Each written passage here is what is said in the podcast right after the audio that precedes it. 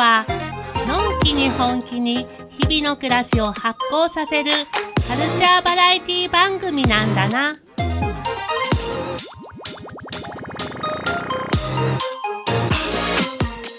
い、こんにちは。遊ぶにはミンタラへようこそ。この番組では日々の暮らしを発酵させる様々な話題を多彩なゲストをお迎えしながらグッドミュージックとともにグッドバイブスでお届けしてまいります。えー今週もよろしくお願いします。えっと、二度目の川野春人です。よろしくお願いします。今日は、あの、ゲストにお一方来ていただいてます。えっと、湯布院の近隣湖のほとりにありますカフェラリューシュのオーナーの伊藤さんです。よろしくお願いします。これ近いです伊藤孝義さん。はい、伊藤です。はい、伊藤さんで高ですす。はい。えっと伊藤さんはあんまりこう表舞台に出る人ではね。なんか普段あんまりないそうですね。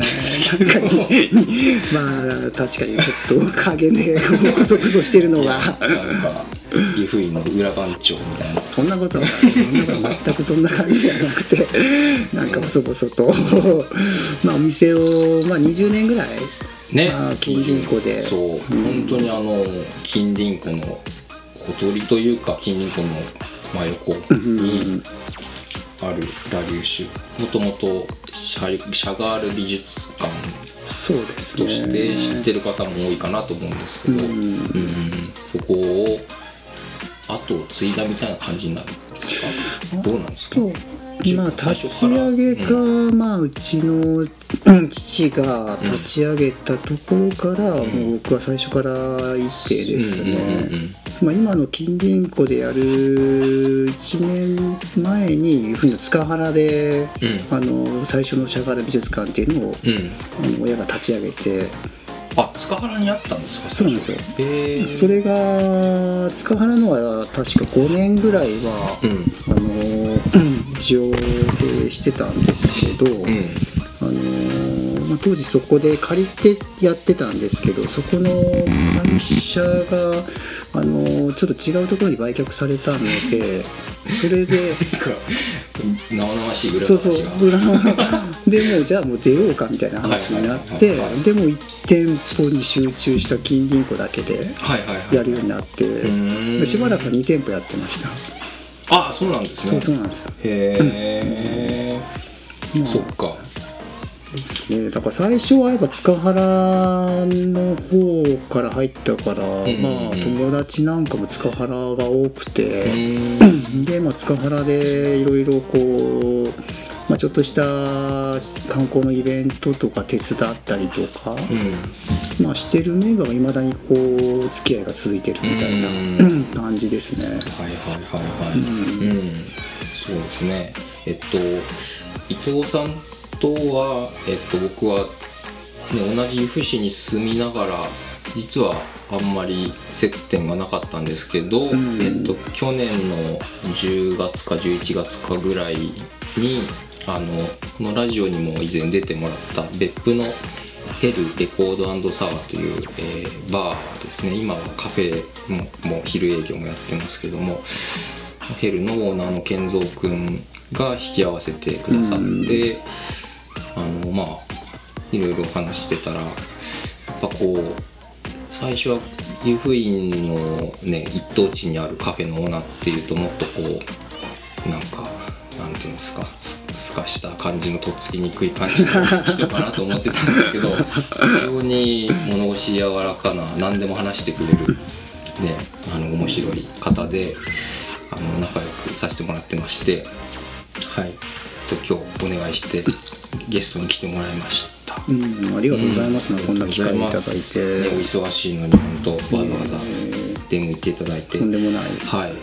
でまあねせっかくこの忙しい中来ていただいたので何かこう伊藤さんにもねあのくつろいでなんか面白いことを面白かったなと思って帰ってもらいたいなと思って、うん。はい、でさっきはあの土鍋でコーヒーを焙煎しあのしてるんですけど僕が。ずっと。それをあの見てみたいと以前からおっしゃってくださってたので一緒にね焙煎をして、うん、見てもらってで今アイスコーヒーを飲みながら録音してるっていう感じです、はいいや俺も美味しいですね これは。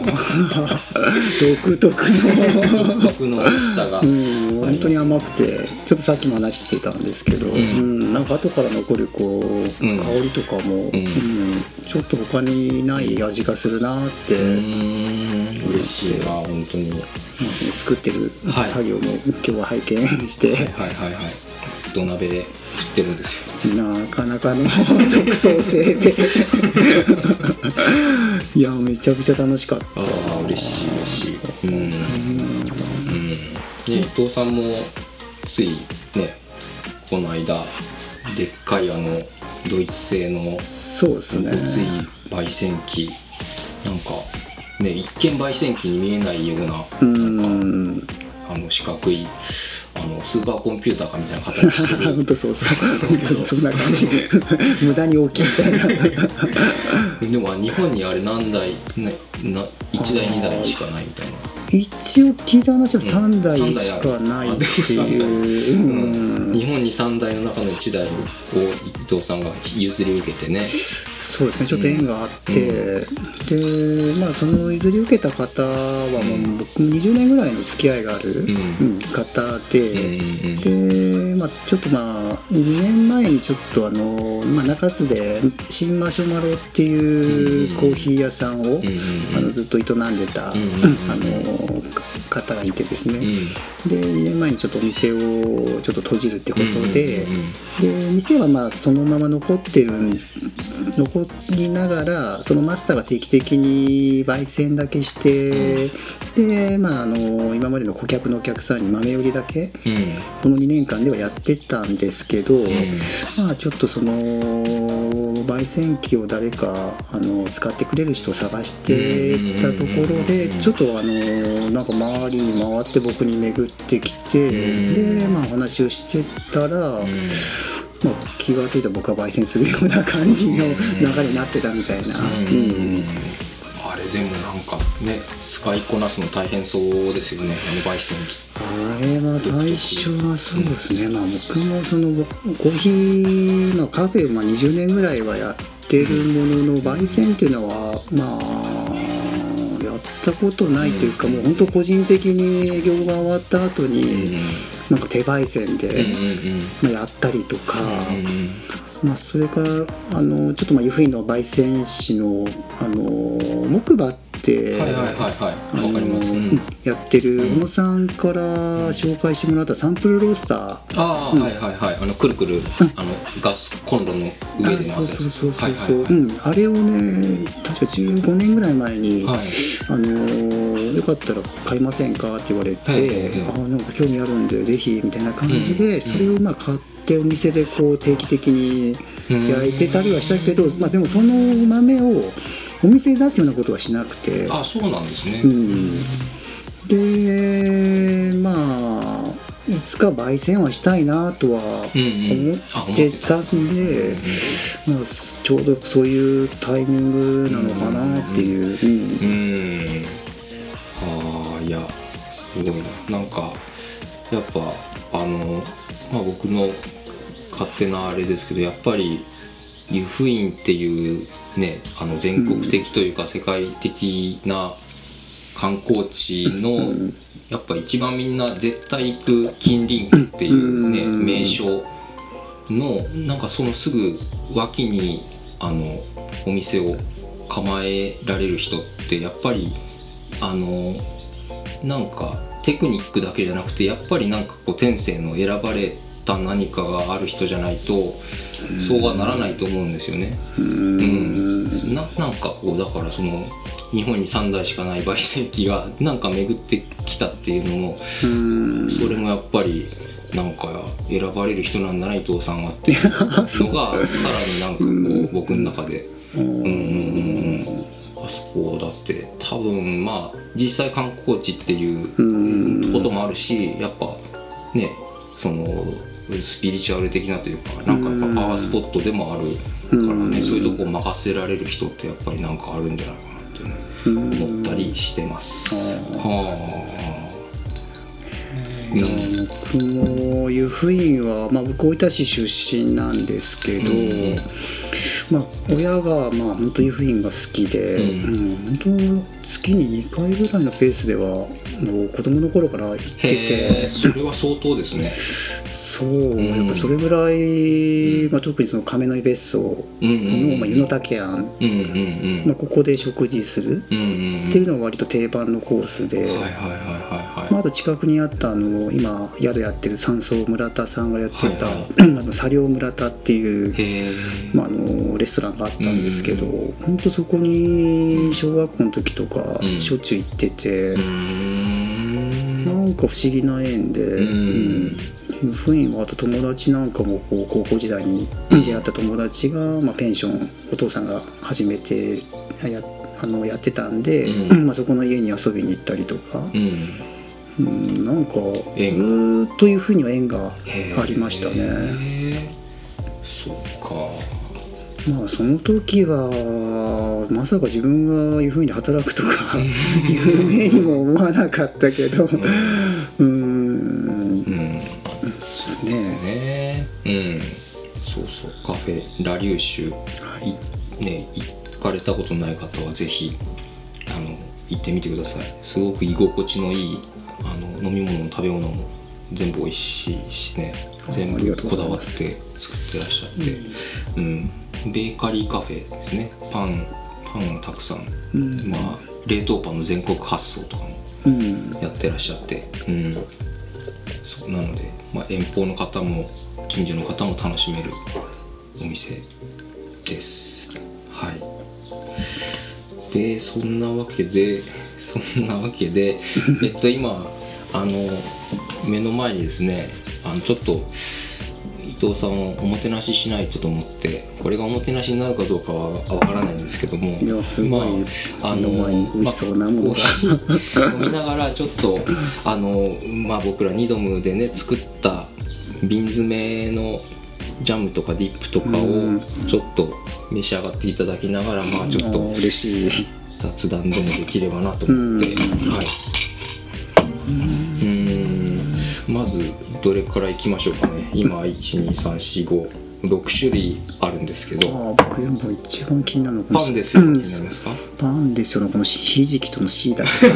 これがすごい気になります。なんかしいたけの瓶詰めもねラユリューシュさんでそうですね。はい。うん、そうそう。これはあのこの間ミンタラに出ていただいたあの佐伯浜辺食べる通信やってらっしゃる、えー、と佐伯の、えー株式会社ベースの代表の平川さんから送っていただいた佐伯のあのいいひじきを使って、へー。それとえっ、と国東で山屋っていう屋号でうん。美味しい原木しいたけを作ってらっしゃる山屋さんの原木しいたけととオリーブオイルとニンニク。うーん。で作ってますね。ニンニクはこれ誰のかな？ほうの木畑かコンタファームかなんか由布市のやつですね、はい。すいませんちょっと手で。はあありがとうございます、はい。ちょっといただきいます。ですよ、うん。まあ、こんな味です。うーん美味しい。うん。うんまあしいたけの香りが後からバーンときますね、うんうんうんうん。うんパンに負けてないしパンも美味しいですねこれ。そうそう。あそうそう。一般はあのこのラジオのバイオグラフィーに以前出てくださったえー有機庵の山本智恵さんの食パンを今食べてもらってます。あーでもひじきも後からきますねこれ。うん。そうですちょっねとこう海の感じが、うん海の感じが。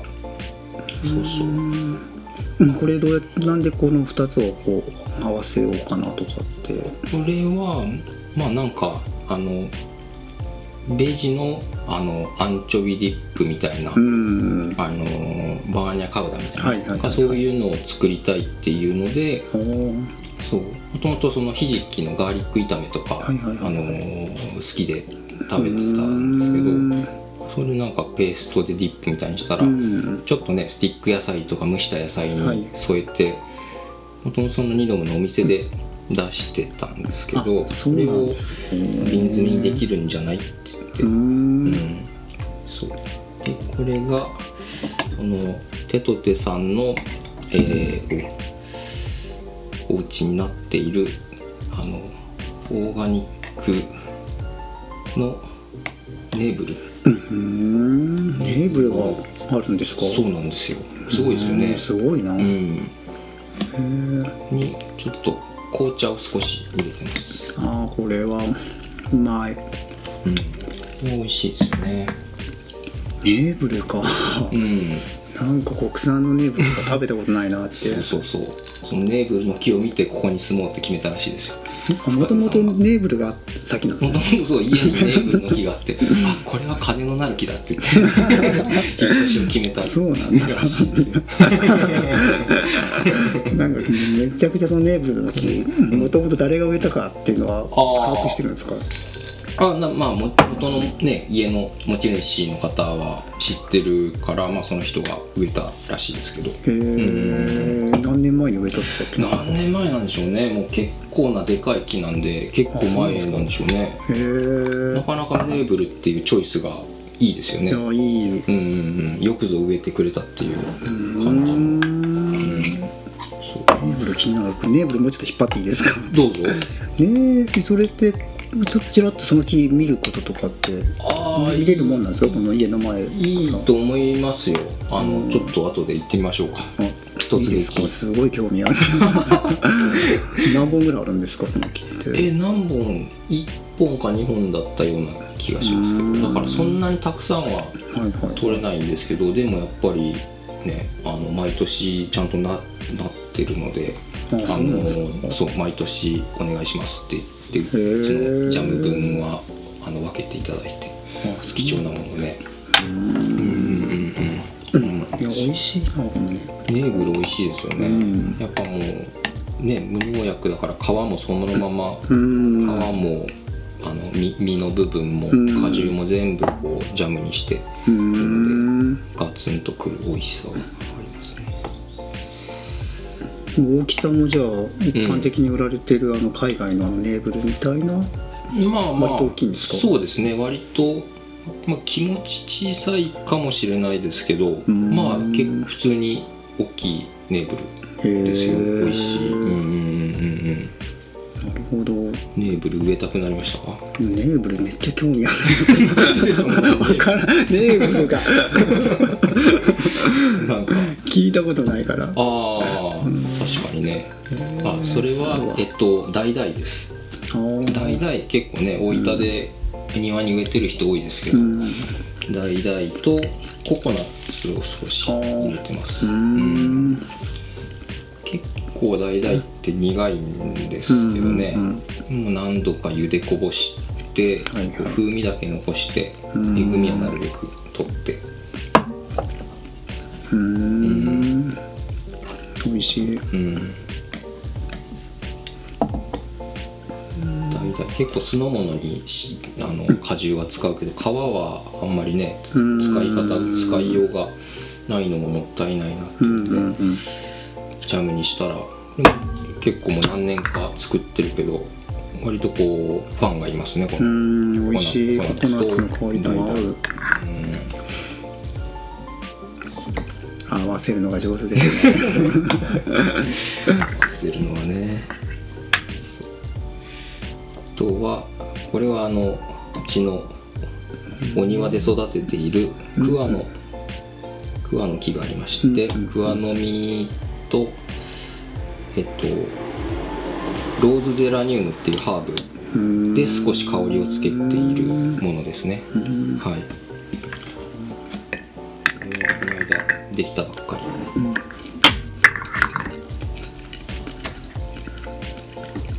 り。おお結構変わりますよね。香りが強いですね。うん。うんなんかあれみたい。なんかうん。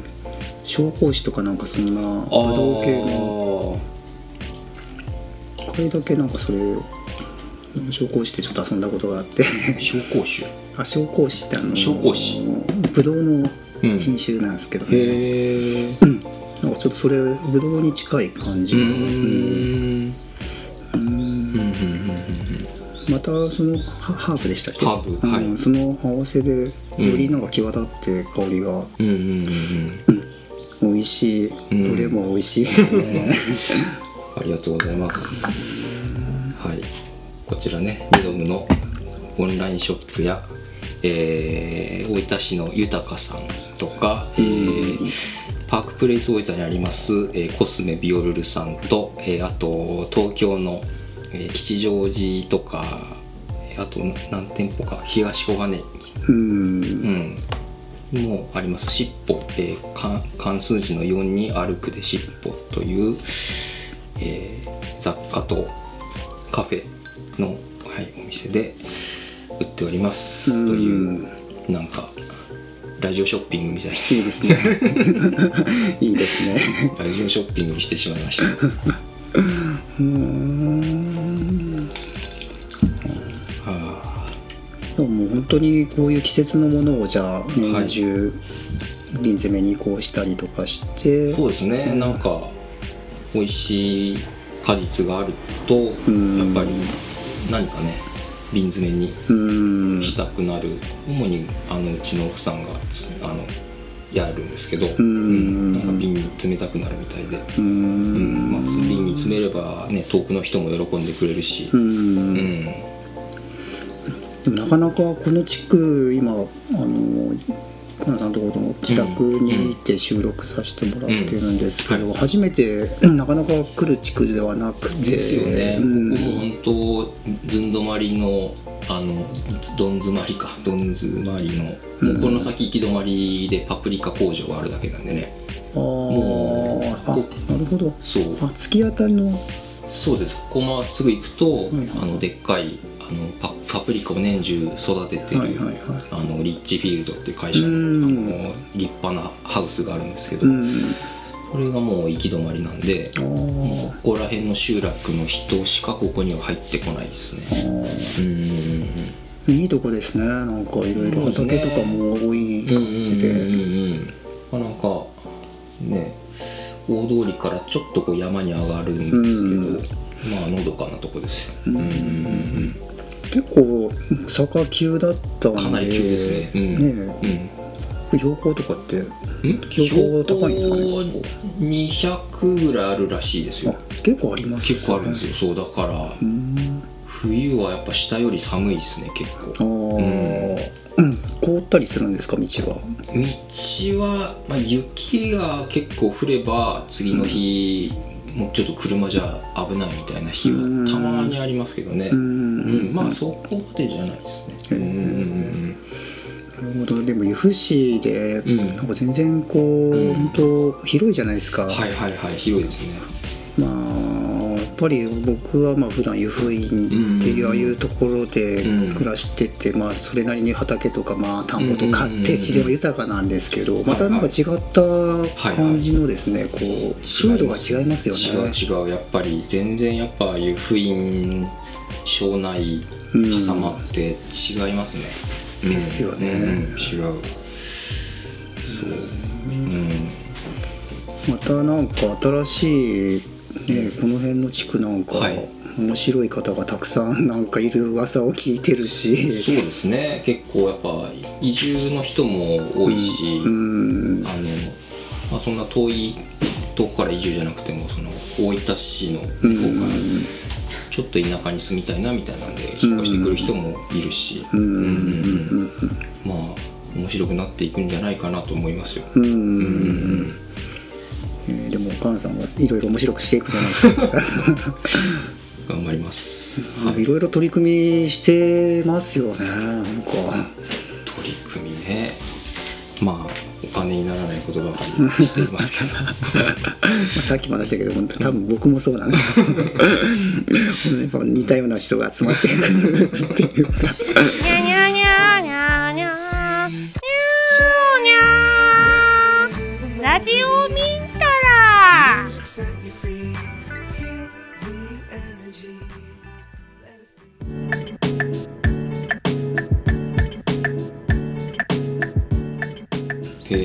したらですねいあの、えー伊藤さんは非常にあの音楽もお好きでなんか DJ もやったりするえーまあちょっと昔、うん。遊びでやった程度で、ううん。んもうレコードは全部処分しちゃったんですよね。レコード捨てきらなくて、多分あ撮ってるんですか？一応、なんか2000枚ぐらいは多分あるかな。あそんなに？でなんだなんだめちゃくちゃあるじゃないですか2000枚まあほとんど学生時代に集めた。でそっからはもう働き始めてははい。そこまで集めきれなくて。うー。んえー、とじゃあですね今回伊藤さんには夏に聴きたい音楽3曲っていうのを選曲していただきました。それをちょっと聞きたいと思います3曲はどういう大変でした選ぶの？なんかいっぱいありすぎて大変でした。さまあいっぱいあるけどまあなんとなくなんとなく今の気分で。そう今の気分でいいやと思って、うんうんうんはい。そうですね。3曲えっ、とまあこれじゃあ順番に聴いていきましょうかね。あはい。はい。えっ、とまず1曲目は、えーニューオーダーの「ザ・パーフェクト・キス」という曲ですけどこの曲は何か思い出とかあるんですか？ああそうですね。まあ、うん。まあ、僕、まあ、リアルタイムで聞いてる世代ではないけど、まあ、遠いで、うん。まあ、聞いた世代ではあるんですけど、ん。まあ、ニューオーダーはなんかもう結構好きで、うんうんで、まあ、聞いてたんです。ででちょっとまあ10代の時にとかに好きだったあの日本のアーティストでカプセルジャイアンツってアーティストがいて、んそのカプセルジャイアンツがカバーしたのがなんか良かったんですよね。カプセルジャイアンツがニューオーダーのカバーをほう。あこの曲の「そうなんザ・パーフェクト・キス」のカバー、へえそれでなんかよりなんかちょっとまだ好きになったなっていう、うんうんもうだいぶ前ですけど20年ぐらい前だったかな、うんうんうんうんそれはなんかアナログ版で買ったりしてたまだ時期だったから、へうんまだタンスの中にあると思いますけど、うん、なんかちょっと高揚する個人的なサマーソングってえいうか、うんはい。では聞いてみましょう。ニューオーダーで「ザ・パーフェクト・キス」はい、ニューオーダーの「ザ・パーフェクト・キス」を聞いていただいてます、えーニューオーダーっていうバンドはですねウィキペディア読みますと、えーマンチェスターイギリスのマンチェスターで結成されたロックバンドである。ニュー,、えーニューウェーブ？では、うん。ニューウェーブっていうくくりになるんですかね、ではなポップとかなんかそうん。なのかな、ポストパンクの代表的なバンドジョイ・ディビジョンを前身とする。ジョイ・ディビジョンもかっこいい。ですよねあの僕があの24 Hour Party People っていう映画あったじゃないですか、うんあれがまああれの前からなんなんとなく知ってはいたけどやっぱあの映画見てすごいハマって、うん。ジョイ・ディビジョンニューオーダーはうん。聞きましたねあの時。うん。で1983年ヒット曲「ブルーマンデー」うん。やヒヒップホップにおける代表的プロデューサーであったアーサー・ベイカーと組んだ「コンフュージョン」などの楽曲により現在でも影響力のあるダンスアクトの一つに数えられている。というちょっと今曲かけてる間に話してたんですけど伊藤さんはまあ10代の時にいろんな世界中のあらゆるジャンルの音楽をもうす聴きあさってで、うん。でも今でもその聴いたことない音楽を聴きたいっていう欲求はあありりますねなんか。そのなんかそういう情報とかそのミュージシャンの探し方とかってどんな風にしてます？どうやって新しい音楽と出会ってるか。うーんまあいまだにそうっすね。なんかまあ Apple Music とかに登録とやっぱあなたにおすすめっていうの出てくるじゃないですか、うん。じゃあそうじゃない角度から調べたり。したいな。ああ まあまあでもまんまと見透かされてる感じは、ううんするからちょっと。うんチーとか思う。ん。ですけど AI ごときが俺の好みを。そういうなんか10代特有のなんかまだ。天の弱的な要素はまだちょっと40過ぎても あったりするんですけどうん。うん。まあそうですね、ん。いろんなジャンルとか、うん。まあ、あと、まあ、いろんな人と話してる中とかああ人から、聞いたりとかまあそうですね。雑誌とかって読みます？音楽雑誌とか。あー昔は読んでましたね。うん、うん。もう昔で言ったら「アフターアワーズ」っていう雑誌読んだりとか、えー、あとはうんフェーダーとか、うん。あとは英国音楽って、ん。まあ、割とネオアコギターポップ系の雑誌とか、なんかそんなのとか、うん。あとは結構レコード屋にあるフリーペーパーとか読んで、そこでいろいろ学びましたね。なるほど。今は結構情報が手に入りやすかった時代ですけど当時はもうそういう感じでレコード屋とかに行ってそこに置いてるそのフリーペーパーとか、まああと、まあ、それこそフライヤーとか、うん。なんかそんなのから情報を仕入れたり、うん。まあ、あともうありがちの CD とかレコード買ったりした時のライナーノーツうんうんうん。からどんどん掘り下げていったりとか、うんあーそんな感じでうん。情報を集めてる世代なのでいまだになんか割とそういう風な感じで次の曲いきましょうか。次はベルトラン・ブルガラの「ザ・サマーナイト」っていう曲です。この曲はどういったこれは一応好きなそのロバート・ワイアットが一応参加してるっていうところ、そこがちょっと気になったのと、まあ、その彼がすごい当時話題になってたっていうのもあって。ん。なんとなく思い出して、うん。まあ、その時のロバート・ワイアットとかも好きだったんでおああここはこういうこともするんだとかってへいう。ー。ロバート・ワイアットってどどんな人なんですか？あーもともとソフトマシンかのメンバーで脱退してからいろいろソロのアルバムとかたくさん出してる、うん。あのアーティストなんですけど、うん。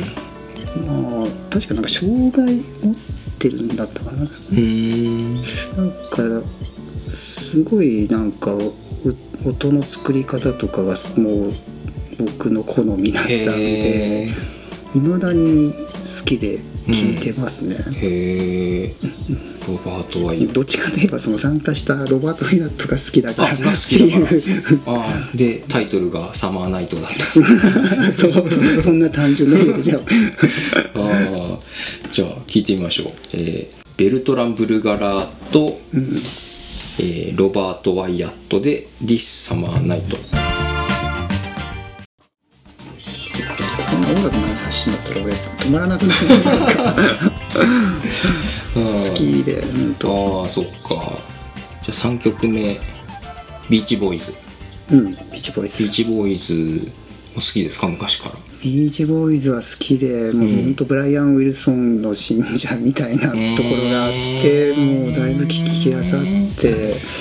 うん大体ビーチボーイズが好きなアーティストとかは、もう自分には当てはまるみたいなのがあってうん。まあ、そのビーチボーイズもそうなんだけどやっぱブライアン・ウィルソン。うん。もう彼の天才性みたいなのにうん。なんとなく惹かれてうんうんうんもうその辺の映画から本とかは一応なんか全部読み漁ってみたいな。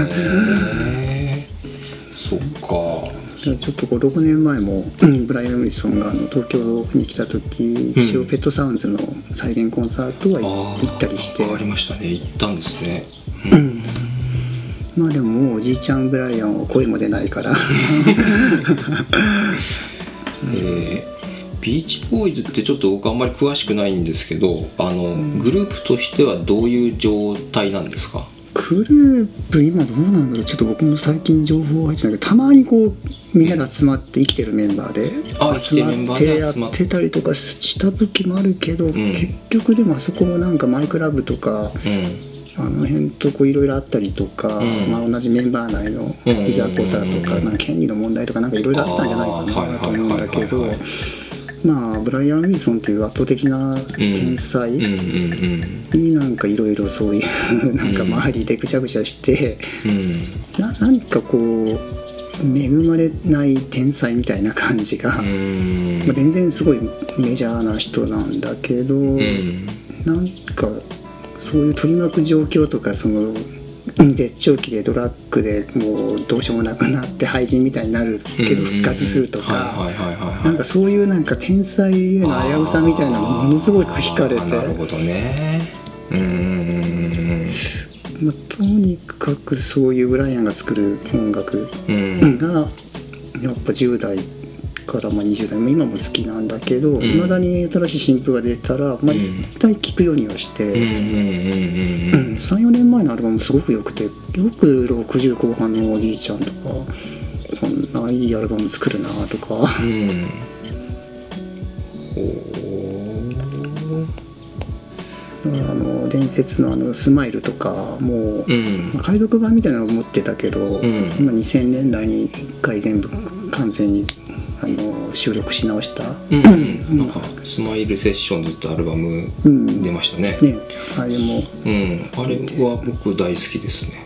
え。ーうん。あのメンバーとかもあのー確かワンダーミンツってあのギターポップバンドがあって、そのメンバーで確か構成されててであと他にサポートメンバーとかたくさんうん。いて、うん。いやそのワンダーミンツもすごくいいバンドでポップで、うん。曲もすごく良くて、うん。で彼らたちとそうブライアンが組んだ時はちょっとおおすごいと思って。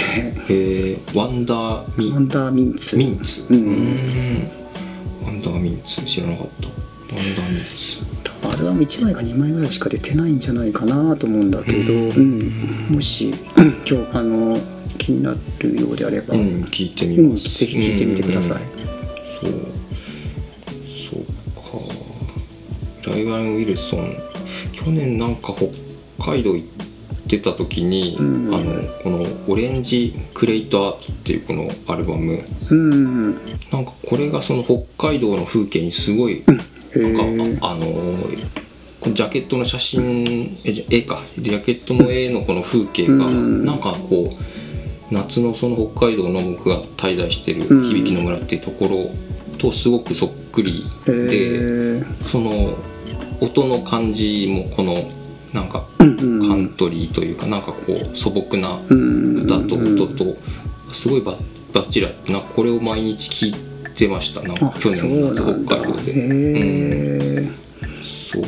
バンダイクパークスとね一緒にやったやつ、これ大好きですねこれ。それまでは特に意識してなかったんですけどなんかパッとこうあこれに Spotify に出てきてうん。流したらすごい良かった。なんかねやっぱいいですよね、うん。うん。ブライアンのうん。一連のバンダイクもそうだし、うん。そう。えーあそうそう。それでそのビーチボーイズの今回選んでくださったのが「All I Wanna Do」という曲、1970年の曲ですね、はい、はい、ビーチボーイズの「All I Wanna Do」聴いていただきました。気持ちがいい曲ですね本当に。うんなんかね。うんなんかさっきまでまあ3曲選んでいただいたのはやっぱこうう海を連想させますね。なんか3曲とも。海夏の海って感じ、うん。この1曲目のニューオーダーで車飛ばして海行って で2曲目で海でわー遊んでバーベキューやってみたいな。うんで夕暮れ時ちょっとこう海辺に寝そべってこのビーチボーイズ聴いて日が暮れていってみたいな。いやもう本当まさしくそのだから3曲うん。選んでくださいって言われた時に、うそれなりに自分なりにちょっとストーリーを考えて。でもそうやって感じで撮ってもらったのはすごくなんか選んだ回があったな、いや。バッチリですよ。この曲聴きながらちょっと夏を満喫したいなっていう気分になりました。うん。そう。ちょっと伊藤さんがかなりのそのブライアン・ウィルソン好きうんで本があれば必ず買う。うん。うん、ブライアン・ウィルソンの人生を語れるぐらいの。ことなんでちょっとその話も今度じっくり聞きたいなと思ってます。はい。はい。はいじゃあ最後にですね、あの途中で出てきた大学の同級生だったっていうガキレンジャーヒあップホップグループのガキレンジャーのラッパーのポチョムキンさんと水前寺清子さんフィーチャリングでやった曲を聴きながらお別れしようと思いますけどもなんか思い出エピソードありますか？ちょろっと。ああそうですね、うん。まあ彼らは大学1年生の時に、う んまあちょっと知り合いになって、まあ、うん。同じ大学だったっていうのもあったんですけど、まあなんかのきっかけでうん なんかでもテープみたいなのを聞かせてもらった時に、うん。うんそれもそのまあ僕はまあ同級生ではあったけど共通の友達がいてその彼がすごい仲良くて。うん。で、まあ、カセットを、まあ、そのデモテープ聞きながら海に向かったみたいな ちょっと思い出があってそれも、うん、あその思い出も。天草にそうみんなで。あ、うん、でなんか五郷とかなんかそんなところで、えあの聞いた覚えがー記憶が、えー。うん。うんあるんだけどったんでそれ聞いた時にすごい才能がある、うんうん、グループだなと思って。うんうん、でまあ周りと、うん、そうみんな仲良かったから、彼らがやってるパーティーとかに、まあ僕そんなクラブに行くようなタイプじゃなかったから、まあ、たまにったらまあめちゃくちゃしててでもなんかその中でもなんか言葉のチョイスからなんか遊び方とかすごいなんかセンスいいなと思って。へえまあだからそういう学生時代にそういう才能のある、うん。うん同世代と出会えたのはすごく自分にとってよかったなっていう、うん。まあ、そんな思い出がある グループで、ででも大学卒業した後彼らたちも確かなんか就職とか一回考えたけど結局やっぱりあれだけの才能があるし、うん。うん。まあ、諦められなかったはずで。でそれでまたちゃんとまたやろうみたいな感じでメジャーデビューしたんじゃなかったかなっていう 僕もその大学卒業後の彼らのことはなんかうん。友達経由で聞いて。うんうんうんで陰ながらこうすごいなと思いながらうんうんあの聞いてましたね。うん。うん。ガキレンジャーは。キレンジャー、うん。僕もこのえっ、と僕が高校出た後にレンタルビデオ屋でしばらくバイトしてた時があったんですけど、うん。その時ももうあの、まあ、日本語ヒップホップあのが結構ブームになってた時であのリップスライムとかドラゴンアッシュとうんかその辺がバーって売れてでガキレンジャーもすごい売れて、うん。あのなんかグラップラーバキのジャケットのシングルとかめちゃくちゃ覚えてますね。うん。でもなんかヒップホップコーナー日本語ヒップホップコーナーのガキレンジャーなんかずっともうまだ帰ってこないですかみたいなこう貸し出し待ちみたいな。すごい。売れなてた覚えがあります。あれでもデビューしてそのまま間もないアルバムですよね。このね。このアッパージャムとかこの。うんその辺は、うん。これが多分ファーストリップサワあーあかな、うんそうそう。これはめちゃくちゃ貸し出しまくった思い出がありますね。この2枚は。すごい、うん、確かにこの2枚バージャムなんかすごい話題になっうんたもん。ね、まあすごい才能ある。うんうんうんうん。ね。ガキレンジャーぜひ皆さんも聞いてみてください。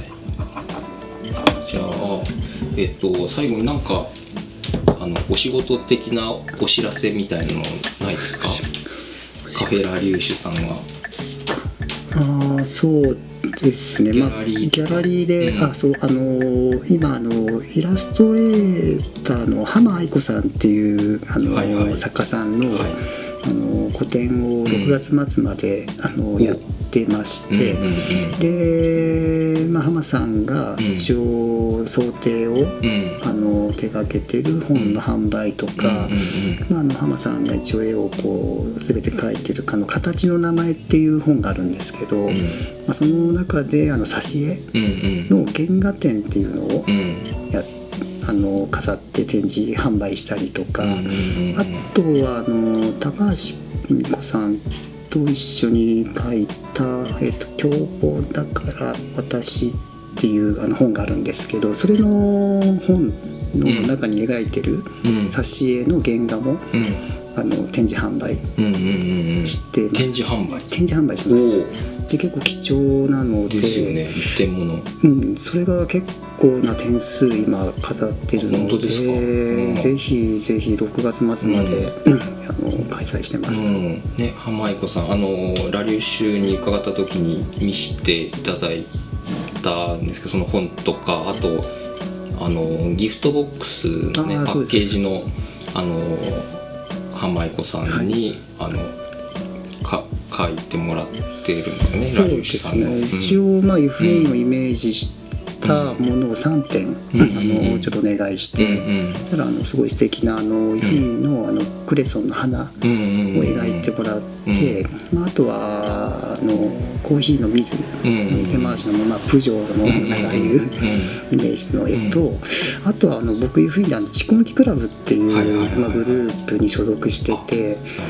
で、まあ、湯布院結構蓄音機を鳴らしながらこう集まる会っていうのも、あの定期的に、まあ、ちょっと今コロナの関係で集まれてないけど、うん。